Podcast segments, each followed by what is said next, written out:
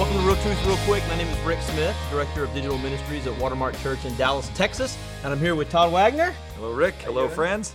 Well, Todd, I got a question that you you have a lot of experience. You have about half a dozen teenagers in your house or something like that. Five of them. And so the question goes like this Is it okay for a teenager to date? All right. Is it okay for a teenager to date? What we want to do, obviously, is answer the question by asking ourselves, is it wise? Um, everybody's got a story of somebody who fell in love with their grade school sweetheart or met their wife in high school and it worked out well for them, so why wouldn't they do it? You know, I love to tell people that uh, not everybody that jumps into a cage with a lion is eaten by the lion. That doesn't mean it's wise. So, first of all, looking back just on your own personal experience is not always the best way to determine whether or not your kids should do it. You might have flirted with all kinds of stuff and not been bitten by it or destroyed by it, but that doesn't mean it was wise. And so you got to be very careful. So let's ask ourselves the question why would you date, period? Okay, we're not really talking about dating here in this real episode of Real Truth, real quick. But let's ask ourselves why do people date? What's the purpose of dating? And so I want to go back and go, okay, we want to answer these things biblically, not my ideas. What's God say? God says, let everything you do be done in love. All right, the Lord tells us that whatever we do, okay, whether in word or deed, do everything heartily for the Lord. So the first thing you got to ask yourself is are you at a teenager at a place where you're going to engage with others or invite others into a relationship with you if you are not clear that everything you do is to honor Christ? I don't know why you would want to encourage your son or daughter to um, have a relationship with somebody if they're not at a place where they are where God says a person should be before you uh, open your heart to them or engage with them. So the Lord says that here's my only requirement that I would place on you when you start to yoke with somebody. And that is that you yoke with somebody that's already fully satisfied in me. And so the very first thing I would do as, as, a, as a father, as a shepherd to my son or my daughter, if they're going to begin a relationship with somebody, is I've got to figure out are they a healthy enough person to have a relationship, period? I mean, any relationship is only as healthy as the least healthy person in it. And so, what I've got to ask myself is are you already secure? Um, are you already a person that uh, is able to, as Philippians 2 says, do nothing from selfishness or empty conceit, but with humility of mind, consider others as more important than yourself. To not merely look out for your own personal interests, but also for the interests of others. If not, why invite somebody else into your world? And so, I, in fact, have a responsibility to protect you from people that are not like that and protect other people from you if you're not like that. Now, Folks are big. We're talking here about they can do what they want to do, but we're talking about teenagers, people underneath my leadership and my shepherding. I, as you know, Rick, um, have spent some time. I've got three girls and three boys. And so I spent some time asking myself, what does a godly man, what's a godly woman look like so I could raise them and cultivate in them a heart of wisdom so that they could be those kind of people that God intended for um, you know them to be, for, for me to help shepherd and create. And so when I was specifically with my gals, um, trying to figure out what a godly woman looks like, here's what I said to begin with.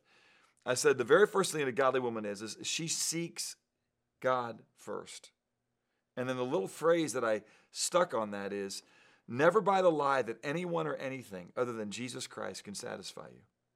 Let's be honest about why most kids date because it's a time when you're struggling with your identity. You're wondering where your place is in this world. Am I pretty? Am I valuable? Am I cared for?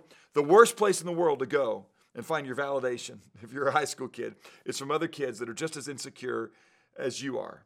Okay? Let me just give some other scripture as well. When you are spending time with somebody, what you want to make sure that you do is that you honor them in a way that is not drawing them into something that they either have no business finishing or no business entering into to begin with. In, in, in fact, in, in uh, 1 Thessalonians 4, where it's talking about physical relationships specifically and, and possessing ourselves in sanctification and honor, it, it talks about not defrauding a brother or a sister in this matter. So clearly, physical intimacy is not appropriate in a dating relationship in any way. And let me just ask you, what do you think is going to happen if you get two people that are learning to uh, control their heart, learning to control uh, their, their adult body with um, all the new uh, power that is running through that as they go through puberty, as they move into adulthood. and they're trying to understand their sexuality, why would I put somebody in a situation where I'm going to um, begin to move towards them in intimacy uh, in a way that if I move towards them emotionally uh, in an intimate way, I'm going to want to move towards them in a physical, intimate way. And the purpose of dating, as I understand it, Rick, is to get to know another person so that you can decide if you want to spend more time with that person, so you can decide if you want to spend more time with that person, so you can decide if, in fact, this is somebody that God would have you yoke with. If you've got no intention of being married, no intention of consummating that relationship in a covenant commitment, so you can consummate it in every other kind of way, what are you doing? Now, this doesn't mean guys and girls can't learn to interact with each other, enjoy each other, and honor each other, but I think you got to be really be careful as a parent is it your own insecurity and idolatry that you want to see your kids accept that? Oh, like how cute they are together. Well, look, it's not cute to put kids in a situation where they've got no opportunity to be successful. Or what success looks like is to consummate a relationship or to move forward in a relationship that isn't going to be ultimately a blessing for them. You should never spend time with somebody if you're looking to develop more security, get more respect, or more significance from that person. And I would just say, if your goal is not to have somehow be validated by that opposite sex, not to have some need met that God should meet, then what are you doing? Well, then you're moving towards them to decide is this somebody God wants me to spend time with? And I would say if you're going to do that, I would be very careful when you do it, how you do it, and uh, who you do it with. I wouldn't do it in isolation. I wouldn't do it the way that we've defined dating typically because you'll end up defrauding them and you'll end up hurting yourself. I can tell you, while there is a few that have made it through with great purity and without emotionally damaging one another, I can there are thousands of other examples of people that have not guarded their heart wisely, that have tried to find significance and do what culture would have them do through these kinds of things, that have paid a really steep and dear price. So can they? The Bible doesn't say thou shalt not date till you're certain age. The Bible does say don't defraud your neighbor.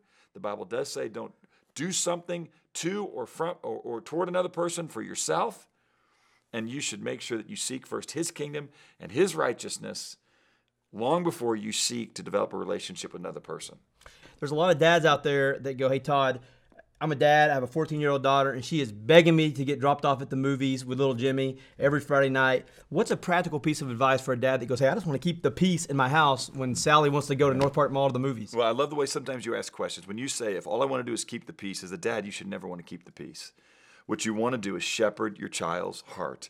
And one of the things that you've got to do is sometimes lead them in a way that they don't understand how wisdom would have them be led that way. Of course, it's natural for kids to want to um, have themselves affirmed and validated through the way that the opposite sex or other friends respond to them. It's just not healthy. It's idolatry, it's dangerous, and wisdom would not have you do that as a father. So I would just tell you as a daddy, your goal is not to keep the peace.